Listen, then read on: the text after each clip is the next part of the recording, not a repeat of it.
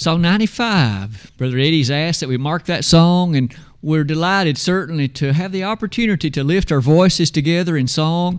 Singing is such an important part of the worship service. And it encourages our hearts and spirits, and how often the psalmist, especially in the Old Testament, would lift high the power, the majesty, the beauty of singing. And so today, we have the privilege of engaging in the same sort of thing. You may have already noted as uh, you looked at the bulletin, as far as the title of the lesson this evening, we're going to journey into the Old Testament. And as we often give attention to the Old Testament, it reminds us, doesn't it, that those things written aforetime were written for our learning, that through patience and comfort of the Scriptures we might have hope. The book of Haggai is nestled near the end of the Old Testament. And one of the first thoughts that perhaps we can share about it is to consider the following. It is useful, it would seem, and I think we'd all agree, to step our way through any given Bible book. We certainly try to do that in our Bible study periods, and so on Sunday morning we've about drawn to a close the book of Ruth. But even in sermons, it, it is really valuable to give expository character to the fullness of a given Bible book. And over the years, we've done several Bible books that way. We have looked at the book of Ezekiel in some detail using exactly that format. We've done Revelation. We've done the Old Testament book of Nahum. I thought tonight we might undertake the book of Haggai. It perhaps isn't the most well known Bible book, but nonetheless it is, of course, inspired and it's worthy of our attention, for the Holy Spirit saw fit to preserve it. And so there are lessons in it that can be very valuable lessons in it that can, in fact, motivate you and me today in exactly the way that God would wish for it to be done. The book is very short. Two chapters is all there is in this little book. 38 verses is it. And yet, nestled near the close of the Old Testament is this 37th book that, in fact, presents in such a compacted way lessons that were meaningful for the folks of that day but obviously, you and I know there's still principles within it that can be so very helpful to us as well. It would do us well to notice that the Old Testament prophets typically are regarded in two categories. There's the so called major prophets, Isaiah through Daniel, but then there are the minor prophets, Hosea through Malachi the book of uh, the book of Haggai fits in that second setting, and sometimes we might be tempted to think the word minor means they're less important or they're less significant in some way. Nothing could be further from the truth. Man has chosen to label them that way just because they're shorter. But there are lessons within it because it is the Word of God. And so tonight, why don't we begin a short series of lessons on the book of Haggai? The opening part of this lesson will be a historical overview. It would do us well, I think, to at least appreciate the history. And obviously, we'll be brief about this because we want to get into the actual applications for us today. But when was the book written, and who wrote it, and what was the time period in which it describes the events of the day? This slide and the next one are going to be my attempt to summarize that, and so I'll be relatively brief in much of this. The dates are probably things that you easily, at least, have easy recourse to find. After the reign of Solomon, we may remember that his son Rehoboam was the person became becoming the next king, but there was a rather notable uproar. After all, many of the people of that day, they didn't like the extreme taxation that Rehoboam put upon the people. Didn't really care for the greatness of the amount demanded of them. And hence, they in fact made a request to Rehoboam lighten the burden. The older people said, You ought to do it. But the younger ones said, You need to tax them heavier. You need to make their way even more grievous. And Rehoboam sided with the younger contemporaries, and he said, I'm telling you what, if you thought my dad made things hard on you, you ought to wait until I develop it. And so the kingdom split. They were unwilling to remain in that kind of allotment. And 10 of the 12 tribes, in fact, left that consideration in Israel. At that point, that united kingdom split into two pieces. There was the northern kingdom of Israel, and there was the southern kingdom of Judah. Now you can see on the slide that that division occurred roughly about the year 940 BC. Somewhat interesting in that consideration, though, is what happened thereafter.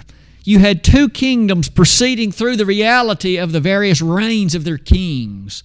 Rehoboam was the first king of that southern kingdom, Jeroboam was the first king of the northern one. And they proceeded through a number of years, but quickly note what happened to that northern kingdom. Notice that about 220 years, roughly, was all that they lasted until the Assyrian Empire conquered them, overwhelmed them, and overran them, and hauled them off into Assyrian captivity. That's recorded for us in 2 Kings chapter 17. The southern kingdom lasted quite a bit longer, but still reasonably brief, at least compared to many worldwide kingdoms. A little over 350 years, and they too met the fate of what their evil activities had brought because as they disobeyed the God of heaven, He turned them over to Babylon. And off to Babylonian captivity they went. We've now reached about the year 586 BC. God sent prophets to warn them, to urge them to change their ways, but they wouldn't do it. No wonder in that regard. We now appreciate what happened to that southern kingdom. God did promise them that your captivity in Babylon will not be permanent, but a remnant shall come back. A remnant shall be allowed to return under the Persian leader Cyrus. We read about that in the book of Ezra. They did come back they came back with the understanding, as you can see at the bottom of that slide, that Jerusalem, their beloved city, was now in ruins. The wall had been destroyed. Much of the particulars of that city was no longer in place, and even the temple had been burned to the ground, 2 Kings 25 9. So when the people came back, they didn't find the city waiting for them the same way it was in the distant characters of their memories they found a city that was in dire need of repair, a city that was in very difficult straits, to be sure. For that reason, there was a desperate need to do some rebuilding. The wall needed to be rebuilt, and that would be done in the days of Nehemiah. And that 13 chapter Old Testament book highlights many of the beauties of that activity. But that won't be our emphasis tonight. You can see at the top. The people needed to do the thing most that was most central to their character. The God of heaven, remember, called them and gave them a covenant, and they agreed to keep it. And it was a covenant between them and God. And He said, You need to have a place of worship. And so they constructed a tabernacle. And later, of course, Solomon built the temple. But they needed to reestablish their worship center they needed to recenter their character around the sort of activities that would draw them near unto God. I've asked you to notice that on that slide some of the details of how they did this. When they came back, they were rather excited about the construction of that temple and they laid the foundation. Sounds wonderful, doesn't it? You first have to build the foundation before you can construct upon top of it. But look what happened they soon ran into some problems, some difficulties. There were some enemies who did not want that rebuilt and did not want the city to be reestablished. And we read about that too in those books of Ezra. But one thing to notice after laying the foundation, the work stopped. They didn't finish. And for over 14 years, nothing more was done. Can you imagine it? With zeal, with ardor, with fervency. They began the, recon, the, the rebuilding project and laid the foundation, but then, due in part to enemies, but due in part to lack of priority, they soon stopped. And the work was dormant. They didn't do any more work on the temple. And as I said, for over 14 years, nothing was done. Into that consideration, we see what God did. God sent them some prophets, the goal of which was to stir up their passion and to stir up within them the enthusiasm they once had had because the temple needed to be completed. One of those prophets was named Haggai. The prophet Haggai was thus sent to the people to stir up their passion and to again encourage them to continue and complete the work of the temple. I've tried to highlight that at the bottom, and we might ask, did the prophet succeed? I'll go ahead, I'll go ahead and summarize some of it. It's the second to the last line. In 23 days, the people did more than they had done in the previous 14 years. That's what a prophet of God was able to do to preach the message of God, to preach it in strength, to preach it in power, to preach it in directness, and to lead them to understand that what they had failed to do is what God wanted them to do, and therefore they began to work. And in 23 days, they had done more than they had in the many previous years. Sometimes the Word of God does that to us, doesn't it? Maybe you and I allow things to slide by in life, and though we once were excited about it, we come to the point where we're a bit indifferent. But then the Word of God comes to us either through the word of a preacher or the word of a friend, and we are stirred again into action. Let's close that slide like this. The hindrance to building the temple wasn't purely due to only enemies. Now, that was part of it. But it also had to do with the people's perspective, their outlook, their priority. And therefore, could I ask you to note verse 2 of Haggai chapter 1? Thus speaketh the Lord of hosts, saying, This people say, The time is not come, the time that the Lord's house should be built. The people were making the claim it isn't time yet to build the temple. They were offering supposed reasons, justifications, and rationalizing why they had not done anything for 14 years. It isn't time yet. I wonder what time it was. What were they waiting for? Well, that'll be a part of our lesson this evening, using the essence of chapter 1, specifically beginning in the following way. I just read verse number 2, but let's continue in verse 3. We have heard the people say it is at time, but what did God say?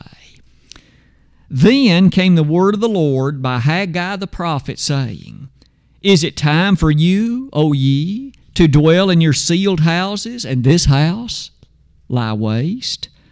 Now therefore, thus saith the Lord of hosts, Consider your ways. Ye have sown much and bring in little. Ye eat, but ye have not enough. Ye drink, but ye are not filled with drink. Ye clothe you, but there is none warm. And he that earneth wages, earneth wages to put it into a bag with holes. Lesson number one the language of verse number five. This is what Joe read for us in the lesson text just a moment ago. Consider your ways. This thought is echoed identically two verses later in verse 7. Let's begin our consideration this way. The people, it's not that they couldn't have built the temple, they chose not to. Did you notice the question that God asked in verse 4? Is it time for you to build your sealed houses? They took those materials that were there for the construction of the temple and they used it to build their own house and made it fine and ornate and extravagant. They could have worked on the temple of God. They could have built that structure, but they chose in priority to do something else. And God said, Consider your ways. Have you chosen that which is in keeping with my will? Have you chosen that which would be suitable for the character of what would be necessary in service to me? They were happy to have no church building, if you please, but they had fine houses to dwell in themselves. Let's go one step further. That statement of verse number five, thus saith the Lord. Notice Haggai wasn't just saying what he thought. He wasn't just saying what his impression was, thus saith the Lord. God had delivered to Haggai the message. You tell them to consider their ways. You urge them to think with seriousness about the choices that they had made. Though you and I live so many centuries later is it the exact same principle needful for us? Consider your ways. May you and I never be guilty of rationalizing our disobedience. It isn't time for me to do what God says, it's time for me to do something else. It's always time to do what God says, isn't it? Notice again in verse number two, they claimed it isn't time to build the Lord's house. But God says it is time. One last thing on that slide is you and I make that application to us. Consider your ways. The God of heaven gives us His Word, of course, and how needful it is that we consider our activities and our thoughts in light of what that Word teaches. Our world is so quick to try to justify our behavior in a way that's not consistent with the things of God. We make excuses and we justify those excuses, and that is about as good as the excuses they were making. We can all tell God wasn't well pleased with them. For 14 years, when they could have been working on the temple, and it's not to say building their own house was unimportant, but they could have finished what they were sent there to do. Instead, it isn't time to build God's house, but it is time to build my own. And it is time to refurbish it and renovate it and to make it as fanciful and as nice as one could otherwise imagine. That does say something about our priority, doesn't it? Consider your ways. How often in the Bible is that principle etched in the character of the behaviors of the messengers of God? Randy, what about your ways? I'll use my name and you can use yours. Consider your ways. Are you sure that the approach and the outlook and the choices that you have made and are making are the best use of your time and talents and the other matters that you could be investing in the service of the kingdom of God? Those are good questions, and they're needful questions. Examine yourselves, we're told in 2 Corinthians 13 5. Examine yourselves whether you be in the faith. Are you and I passing the test? Or do we need to consider our ways in the principled light of Haggai 1, verse 7? As we close that slide, babe, we do it like this. It might be easy on occasion for us then to justify our disobedience and allow the work of God to go ignored or neglected or at least unpursued. Lesson number two let's develop that same point from a slightly different perspective. What were the people of Haggai's day doing? They were building something, but their priority took them elsewhere. Isn't it significant that they were building their sealed houses? And notice the adjective sealed they weren't just getting by with some less than ideal place. They, you see, were constructing ornate houses and they were constructing very fine places for themselves to live. And all the while, they allowed God's house to not only go dilapidated, but completely unfinished. How important is the kingdom of God to you and to me? Oh, how we should love the church and appreciate that it is the kingdom of God on earth and how honored we are, of course, to be a part of it. The matter of priority challenges us in this regard. Think of it this way there were particular supplies, and there were particular things that were accessible. Under the leadership of Zerubbabel, there were supplies to which they had access that permitted them in the completion of the temple, but they weren't using those things for that purpose. They were constructing their own houses with it. These sealed houses of verses 4 and 5, it was a displeasing set of choices to God, and they claimed it wasn't time to build the temple. That was just a plain lie, wasn't it? Isn't it true that often our supposed justifications boil down to a deception of ourself? We justify something in our mind or our heart when all the while we only justify that because it's really what I want. That's really what I want. And so we find ways to rationalize it in our heart. People were trying that here, and God said, I'll have none of it. And he sent them a prophet to stir up their thinking, to motivate them to realize that their choices were poor ones. God's building needed to be finished. You'll notice near the bottom of that slide, those supplies then that they were using for these other purposes, weren't they in essence then robbing God of what they could have been doing? They could have had that temple completed. They could have had in it the table of showbread, the altar of incense, the golden candlestick. It could have had in it that necessary laver and the other things that God had specified, but they did not consider any of that important enough to work on it.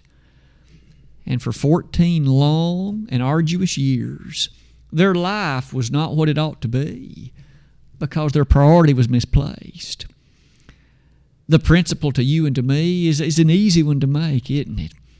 What about my priorities? Is going to heaven the most important thing? Is my job the most important? Is my house and my car and the size of my bank account and any other things perhaps we might add? And it's not to say any of that by itself is wrong. It's just what is the most important? We noted this morning in Matthew 6:33, seek ye first the kingdom of God and his righteousness. They needed to consider their ways. Perhaps I do as well, and maybe you do as well. This matter of priority challenges us at the bottom to note there were some others in the Bible who made poor choices. Think about Demas for just a moment. There was a person who, in fact, was an assistant on the third missionary journey. He, in essence, had worked side by side with the Apostle Paul and no doubt found difficulties, but yet his fervency at that time in life was to be noted wonderfully. But by the time we reached 2 Timothy 4, he had forsaken the truth. He had loved this world too much. And Paul said, He's deserted me. That's such a sad refrain. May you and I never allow ourselves to even begin to move in that direction. Consider your ways a matter of priority. Lesson number three. In addition to these two, what about the character of what they were doing? I've simply entitled it The Consideration of Work. God told them, although they were saying it's not time to do the work of God, God said, It is time. It is time. And as we noted earlier, isn't it always time to do the work of God? It is never the right time to not do what God wants us to do because His way is always best. His way is always the proper and correct thing. I've asked you to build it, then build that thought with me like this. The opening statement underneath that particular word at the top. Notice that consider didn't just simply mean think about it. It was actually time to get to work doing that temple construction. In other words, the word consider doesn't just mean think about it. It didn't just mean to, in fact, allow the consideration to dwell upon your mind. It meant, in light of the proper priority, it's time to get to work. And isn't that what God, throughout His Word, encourages you and me? After an understanding of what God teaches and an appreciation of it, then implementing it is necessary. I'm reminded of that one talent man in Matthew 25. What about you? You remember the five talent man and the two talent man, they both had an understanding of what was to be done, but they put to action that which was understood. The one talent man also knew what the master had said. He also appreciated what instruction had been given, but his understanding led him to rationalize I'll bury it and I'll give back the one thing he gave me. But the master was so displeased. He had not implemented the understanding of at least putting back and making available a greater amount than what he'd been given. Work are you and I working in the kingdom of God? Our talents certainly differ from person to person, and what you can do is different than what I can do. And what I can do is perhaps different than what you can. But all of us are not only encouraged, but required to be good stewards of those talents and capabilities and to use those features in the kingdom of God. 1 Peter 4, verse 10. No wonder in that connection, the last point on that slide takes us to maybe the thought about the wall. I know that's a slightly different context in the book of Haggai because in the days of Nehemiah, the wall of Jerusalem also had not yet been rebuilt. But Nehemiah's desire and his insistence was let's work on this wall and get it rebuilt. You might want to think for a moment how much work would be involved in building a wall around a city the size of Jerusalem. That wouldn't be a few hours' work.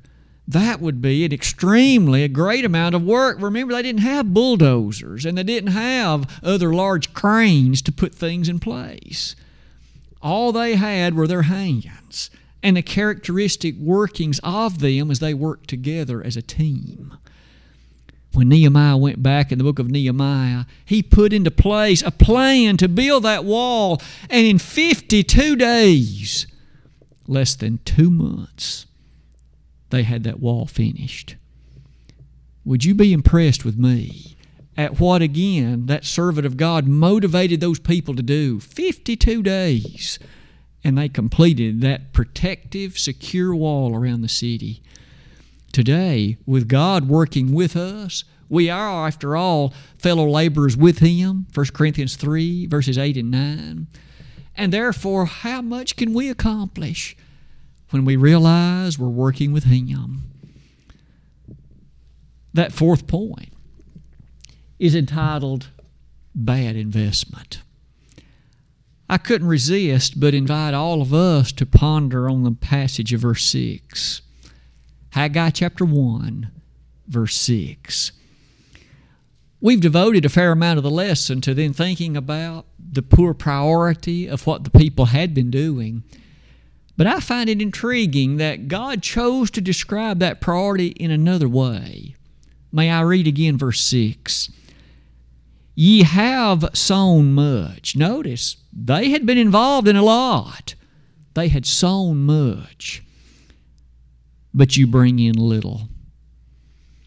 It would appear from that language that for these 14 years they had been active and involved in various things, but they didn't have much to show for it. I wonder why. Let's read on. Ye eat, but ye have not enough. Ye drink, but you're not filled with drink. Ye clothe you, but there is none warm let's perhaps state that differently. They had been involved in planting and harvesting, they'd been involved in making clothing, they'd been involved in providing food and things to drink. But God here says, though you've provided the food, you're not satisfied. Though you have had things to drink, it hadn't been enough. Though you have clothing on the body, it is not sufficiently in character. Do you notice that what they had been doing, because it was misdirected and they had left out God in their plans, the other parts of their life were incomplete. It wasn't what they had desired it to be. And the reason why is because the way the verse ends. And he that earneth wages, earneth wages to put it into a bag with holes. That must be one of the most graphic statements in all the minor prophets. All of us know how useful and certainly what a blessing our wages are. We go to work, and as a, as a result of that, we're paid money by way of salary or wages, and we desire to be good stewards of that. We put it in the bank, or we use it to go provide the necessary things for our family. But surely we would never purposely put those wages into a bag with holes in it because we know it'll fall out of the holes and we'll lose what we otherwise had. And that's what God told these people. You've earned wages, all right, but you've put them into a bag with holes. Do you know what fills up the hole? it's the things of God. He makes your life complete. He gives you the proper direction. He puts things in the proper perspective, and He allows us to always move in the direction of correctness and propriety. You've earned wages, He told the people of Haggai's day, but you've put them into a bag with holes, and therefore you're now found wanting. The application to you and to, and to I have we begun to pursue things in life that's ultimately a bad investment? Because God has been left out of the equation. If so, then we, like they, are putting our wages into a bag with holes. And we're going to be found lacking, we're going to be found wanting, and ultimately we're going to be regretful of, the, of that decision. As far as this bad investment, wouldn't it be interesting to notice that the actual word that I've tried to put there at the right, not only were their labors misdirected, but the language of verse 6 sets forth that the greatest of importances had been left out. The greatest of significance. Wouldn't it be terrible to have sojourned through life and have missed the most important thing? It'd be fair to say you would have missed, of course, what was most significant. As you and I draw near the close of this lesson, Seems to me some of the songs that we sing say this as well as anything ever could. Earth holds no ple- pleasure but perish with using. We often sing that song, don't we? The meaning of it, the significance of it, the message of it is hand in hand with the book of Haggai, chapter 1. No wonder as we close that slide, the wisest investment of all and the one that will not only pay dividends in the near term, but in eternity as well. Lay up for yourselves treasures in heaven. The very words of Jesus in Matthew 6, verse 20. Lay not up for yourselves treasures upon earth, where moth and rust doth corrupt, and where thieves break through and steal. But lay up for yourselves treasures in heaven, where neither moth nor rust doth corrupt, and where thieves do not break through and steal. For where your treasure is, there will your heart be also. Thankfully, the people of Haggai's day were stirred into action. There was a lot of repentance to be had because in 23 days they had done far more than they had in the previous 14 years. Maybe you and I have lapsed into the, into the doldrums of Christianity. Maybe we've lapsed into indifference and apathy. If so, it's time to consider our ways. It's time to stir to action. It's time to realize that we have been putting our wages into a bag with holes. The book of Haggai will have much more to say, and next Sunday night we'll journey more forward in the book. Chapter 1 has some more interesting things to tell the people, and we'll make applications to ourselves as well as we close this lesson tonight. I hope the book of Haggai has, has been a powerful matter for all of us because this little inspired book, though short it is, it certainly speaks so many practical lessons. Tonight, if there's anyone in this assembly who, upon consideration of your ways, realize you'd like to make a change, we would love to wrap the arms of encouragement around you and encourage you and exhort you and to help you see that the God of heaven loves you and that He wants you to be a faithful servant of His. If you would wish to rededicate your life to the Master, then why don't you do that tonight so that you could leave this building in the safe confines of full association to faithfulness? If we could help you do that, we'd be honored to pray on your behalf. We would make acknowledgement of your confession and repentance. If you'd like to become a Christian, though, believe in Jesus, repent of your sins, confess His name, and be baptized. If we could be of help in any of these ways, don't wait. Consider your ways today and do something about it while together we stand and sing.